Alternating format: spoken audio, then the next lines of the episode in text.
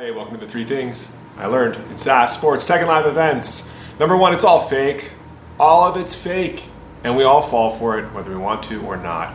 In Noise, Danny Kahneman, who is the author of Thinking Fast and Slow and a Nobel Prize winner for helping discover behavioral economics, talks about how we're influenced by reviews, even when we sometimes know that the reviews are fake.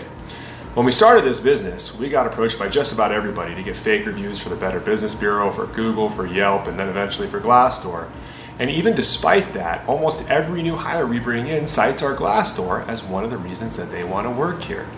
In a bet with one of my friends a couple of weeks ago, I showed him that getting views on YouTube costs $4 and I can do it in 10 minutes. You can go back and look at one of our former videos here that has like 2,000 views because I bought 1,000 views for $4. It took about 10 minutes. I was in a discussion where we were talking about how many views we get on LinkedIn versus YouTube versus the rest. Just know that dig in, the reviews are fake, whatever you're reading. I know you don't want to believe it. Everybody always argues with me that they're not and they get value out of it. They're fake. Trust me. If you want to bet on it, I'll show you how they're fake. That's number one. Two, if you are successful, and I hope you will be, you're going to end up on a build or buy list. One of the first people we talked to was a former president at Ticketmaster, ticket manager, Ticketmaster, this comes up.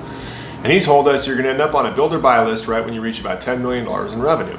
And the thing you want to do is focus from that day and work backwards for clues on how to build a business that's defensible. We've talked about this by doing war games before. You're going to be on that builder buy list for quite a long time. Find a way to build something that if somebody tries to copy it or buy it, is quite painful. That's number two. And number three, a personal one, your stars drive confidence in your team more than just about anybody else. So spend time with them and help them do so. Personal story on this, driven by watching the Olympic Games. Back in 1997, I played for a club team that could challenge for a gold medal at the Junior National Championships. I played for that team for three years, and this final year, uh, they brought in some people to play my position, so I sat the bench for quite a while. Finally, in May of that year, I got a lot of playing time, but I wasn't playing in the major matches. I got my chance against a team that at the time was number two in the country.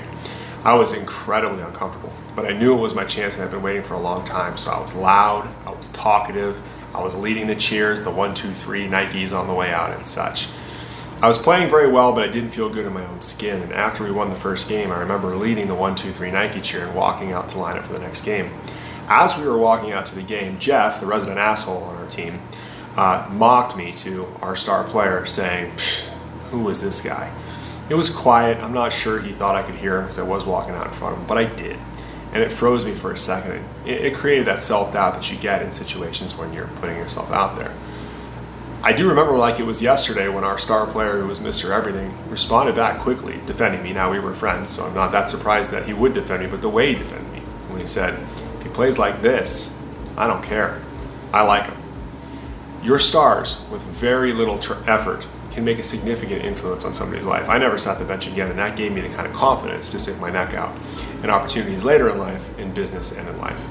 That's it for the three things this week. We'll see everybody next week.